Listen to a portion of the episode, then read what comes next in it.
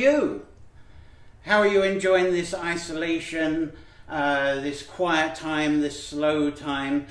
There are some people I think are actually finding it a little bit challenging, and other people it's a dream come true. And I must admit myself, from being slowed down from my challenges over Christmas, it's as if the whole world has come down to the pace that I'm at. Very selfish, I know, especially with all some of the loved ones that are passing away. Uh, but uh, I wish you all well. I, I wish you all peace, and I wish you all wonderful opportunity to do the passions that you've been meaning to do, but have been putting on one side. Now, as you've seen from the titles, uh, I'm holding on to this to see if there are comments. Uh, from the titles, you see I've sometimes put discovering the she, discovering the she, or bathing with the she. And the she itself as a word seems to be one that hasn't been tampered much. A lot of the Irish and Gaelic and Scottish folklore has kind of got tampered a lot since the printing industry became very popular through the 19th century and uprose the Celtic romanticism uh, because there weren't investigative uh, reporters back then, so the printers needed something to print. So the folklore became very popular and groups came around to enact the folklore. But she is something that seems to go way back um, and not being tampered with. And as a word, from what I've gathered, it is really, it just means a mound. Uh, if you want a sort of hard description, it's a description of a mound itself. But the important thing is what actually happens in that mound. Now, this is an Irish interpretation. I'm not going to be referring to any academia or any old journals, ancient journals. Uh, it's been many years since I've investigated those things myself, so I'm going to be speaking to you in the next half an hour, maybe a lot less, um, on sort of memory from storytellers and from personal experiences. But I'm going to move on to something that you might be able to look into. Now, going back to the idea of the she being ill, a lot of people are very familiar with the story of the Tuatha Dé Danann, the fairy race or half fairy race that were driven underground into the underworld, into these what they call the fairy hills, uh, by the Milesians. And then after they'd done that, the Milesians were starving. Nothing was growing, there was no abundance. So they made a deal up with the spirit of the Tuatha Dé Danann under the ground uh, to be in partnership so they would nourish from the underground the water, the roots, and there would be abundance. And it's from that that the stories of the people of the She have come about. Uh, so you've got the Eshti and uh, the people of the She. And uh, they're the ones in Ireland that are, are working away uh, underground because the Tuatha themselves came as farming folk. Uh, they grew their grains. Excuse me, I'm getting dry from this fire. As if we need a fire in a way. They were very much the farming people, and, and they started the farm, farming on the hills, and it took a while before they actually chopped down the trees and the forests uh, and to increase the farming. So the focus was very much on growing the crops for themselves. Now in Scotland, the she has a very different meaning. They're not people of the hills, they're people of the forest, of the woods. Uh, and this came in with the Gael. So you, there you got a whole different idea of the the Fey people, of the She people, being the spirits that protected the woods. And you may be familiar with the Banshee. Uh, the Banshee being the person of the hill that would actually come to a family at the time when someone is passing. And it is said they'll only come to any family that have been descended from the Milesians. Uh, so, in theory, I suppose if you follow with that, if you're not uh, descended from the Milesian hard luck. You're not going off to Tir na nOg, but I don't believe that one. I think we've got all equality on that one. But in Scotland, in the woods there, you've got the Barshi, but a bit of a different pronunciation. and they are protector of the wildlife in the woods. So, uh, and they were women, said to be women, that would lure the hunters that were in the wood looking for food. And if they thought the hunters were greedy, they would lure them into a passion. And, uh, and then, as they're in that passion, they actually became like fairy vampires. And they would drain their bloods, and that was one less hunter to go for an animal of the woods. So they were very much the spirit of the woods and I suppose a lot more macabre than the, the stories that are told of the she in the hills over here. Another story that's uh, probably very familiar to people uh, are the she, she that ride the horses that take those who've passed away, passed from the Banshee, they take them on horses and they go off west, off to Tir na nOg, to the land of youth, land of eternity. And uh, I assume many of you are familiar with the um, oyster catchers that run along the side of the shores. Uh, I seem to see more in Scotland now than certainly in Ireland, but one of the loveliest stories I know of that is of the oyster catchers are actually stopping the spirits from the uh, that have gone out to the Tir na nOg, might have jumped off their she horses, from actually swimming back in and trying to resume their lives on Earth. So the oyster catchers, it said, when they go up and down on shorelines, are actually chasing the spirits away to go back out and see, get yourself back to Tir na nOg. Though there is, um, in parts of Scotland, there's a reverse of that, saying the oyster catchers are there to actually greet the new life coming from Tir na nOg that's going to be uh, reborn again. So there's lovely stories on this, and it's worth following that. But uh, what I want to really move on to is what would the she be to you? Now, I would say that the word she it kind of relates to a mound. And a lot of you might be familiar with a Cailleach, Cailleach, uh, who, when you translate back, they're the builder of the mounds. So it's as if they built the mounds and the she are the ones that are very active inside them. Um, so, so, when you think of Cailleach, people a lot of people these days think of the goddess, and uh, they think of the goddess because of the birth and the femininity of the creation uh, of life. Uh, but of course, you have God as well. So, God and goddess being singular, but the she are all these different components, as if they have different characteristics. Even in the stories, and I'm going to go on to this in fairy stories, I think it's in May of how you, you get the she or the fairies either go around in a, a sort of a cluster uh, to demonstrate uh, their presence, or they're individual and they're mischievous, and then uh, they're the ones that are supposed to live in the home. As a child, uh, I remember I would be surprised sometimes if I moved into what was a very untidy room, living room, or the kitchen, and I go in there and suddenly it's all clean and wonderful. And I thought, well, since I was last in, nobody's been in here, I'm sure. So when I used to ask, uh, oh, you know, what's happened in here? I was always told, oh, the fairies, the, the house fairy came and visited and did the job. So there's a, a bunch of stories around that, but that's a bit of a crossover to what I'm going to be talking about in May.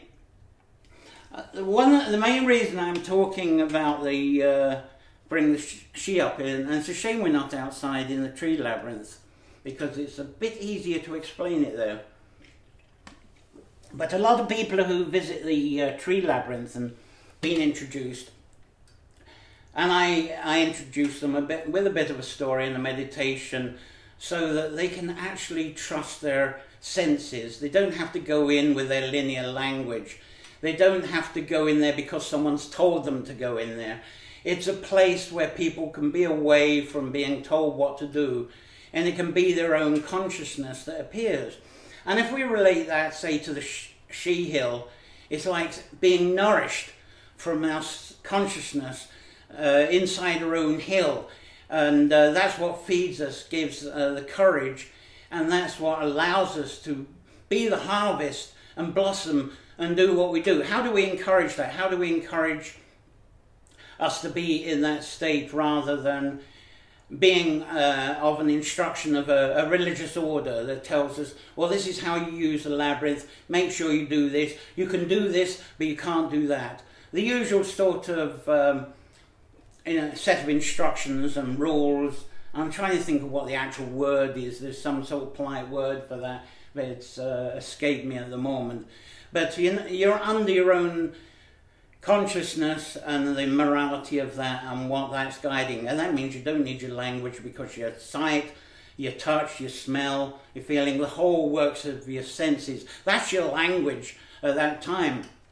Now, when you're walking around uh, in the tree labyrinth, and you probably find this, it's not just exclusive to the tree labyrinth. I'm sure when you're in places out in the wild and people come up with stories of that, you're, you're so engrossed in something, you're into a kind of mindfulness, you're into a contemplation, and you just totally absorb. Your senses have made that connection. And then out of the corner of your eye, either eye, either side, you see stuff that seems to be dashing around. Sometimes it seems to dash in front of you or leaps up in front of you. And uh, you think, oh, I've seen a fairy. I've seen the Sidhe. I, have uh, seen some kind of entity. And you can describe it suddenly that movement of light and that dance comes into an image that you can relate to, and you could even draw it out. And to a lot of people, they're convinced then that they've seen a fairy, they've seen the she, and that's what it is, and that to them is the proof that they exist. I'm not going to knock that proof because if you uh, take a sense and put it into an image, then that's a language that we can understand because I think uh, when we're talking about the Sidhe, the Fae, all of this, we're talking about trying to make sense of that great mystery. That great mystery that has nothing to do with time. It doesn't have anything to do with space. These are sort of conveniences that us humans are put together for calibration so that we can create things, create a language even, so we can go linear on a few things. So if we haven't got language to something, and we want to talk to someone about it, then we draw an image or we write a sentence. And to me, that is the she, that is the Fae. Yes, you have seen it, it is real because it was there. But I think if you want to be scientific and practical about it, I think what's lovely about this, and especially on a day like today where there's a lot of wind, sun is out, then a little shower. If you were stood in the tree labyrinth or any wood, there'd be a real sort of dancing of sunbeams uh, jumping around. And as you're absorbed in the whole that is there, you know, all those little sunbeams that are jumping around, you can imagine as being actually little people, big people, and it's as if they're there to welcome you, to dance with you, to actually uh, be surrounding you. And uh, that obviously that's quite a detachment from the whole folklore of the Sidhe being the underground roots, the underground energy that's there to actually ensure that life flows. And that's to me what, what the she is. It's a generation of that life energy. It's what moves the life energy. If you've got a god, you've got a goddess. To me, that's something that's very static, very whole, very complete, but very static. It's not moving. How does that stuff move around? How do you get the ebb and flow of the weather, of the seasons, of the different lengths of day and night, all these different variations that we can't explain. But if we actually have a group of uh, beings, entities that are doing this, suddenly it all makes sense. And we can play with that. And not only do we play with that, there's this sort of fuzzy feeling, uh, a lovely feeling inside ourselves that this is what life is all about. This is what we're here for, to have fun with this, to be inspired by this. And it's as if these things actually bring up our sense of love, our sense of connection, our sense of acceptance, and uh, our sense of tolerance. And in this time of downtime, uh, that uh, where there's a challenge, a lot of people are finding themselves in a division where they've got this time and stuff they put on the long finger, stuff that they've been procrastinating, that now they can actually get into it. They can perhaps write that book, do the drawing, improve the garden they got, make the fence, learn a new skill, and this is this is priceless. Uh, it's a, it is obviously desperate, these people that are getting ill and dying, but whilst we're protecting ourselves, I don't think it's selfish to indulge in bringing our spirit forward and actually allowing trust in that and doing what we're doing. But of course, on the other side of the fence are these conspiracy theories that uh, they may be right or wrong, but all they're doing to us is churning up more fear and taking us away from this whole passion of our being and this opportunity. So I'm being kind of a bit preachy with that, but I'm sort of asking by to consider that and to actually how about thinking of that as a, meditation, as a visualization? I think that's uh, really the main point of the Sunday session. It's just that concept of allowing your images to actually mean something. Now, I'll have a quick look, see what, hello to the Sunday session, that's me. And Donna's uh, watching, uh, Ethna Lynch, hello. Paul Egan is watching, us, and I imagine a few people will be watching further along the line when this is archived. And get yourself out as much as you can amongst the trees, the plants, doing your garden. Get, you know, we're supposed to be washing our hands all the time, but don't let that stop you getting your hands in the soil.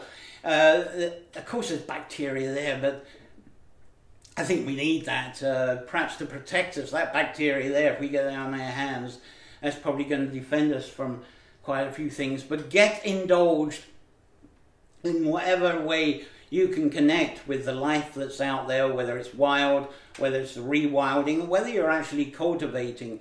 Just get yourself and really enjoy that love and uh, connection uh, now that you've got the opportunity to. And when you find through that, doing that, you've got all these visuals of different things happening, and you can't explain them the dancing uh, sunbeams, the shadows, the leaves turning. There's not many at the moment, but anything's turning. If you get an image of something, hold on to that. Let that guide you. Even make a drawing of it. And this is what really makes our life lovely. And it's like being a child again. Children love these images from the fairy stories, from these animals that put human clothes on and stand up. You know, all these what we might regard as ridiculous things. I think they're essential. And I think if we can, I'm altering the folklore in a way, but I think if we can feel the she as being one way of explaining this unexplainable mystery uh, in its not so much fragments but in its dancing movements, that we get a sense of what is really happening inside these she hills, what is happening perhaps in the forests of Scotland.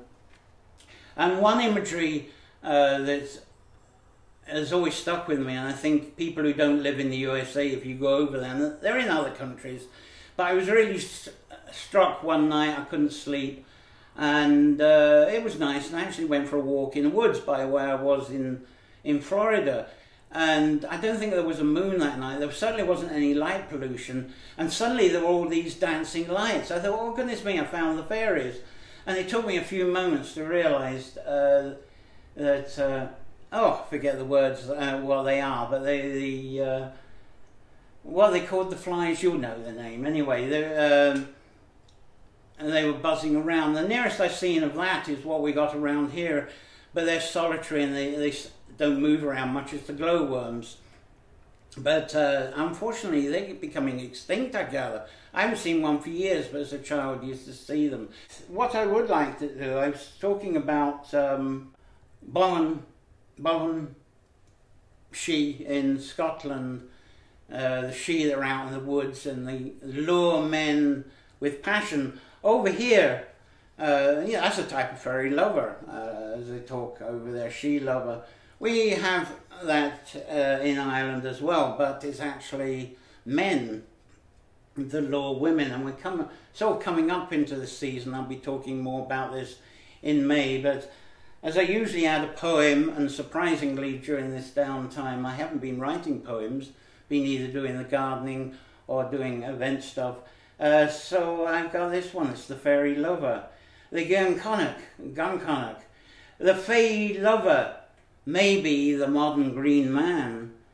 The arriver at night in darkness, with flickered lights of temptation, an invitation to debauchery it drives women into passionate frenzy, and the winds carry me like the wild charging stallions, riding through the breath of lavender's blending scent to rest upon the posts of your abode.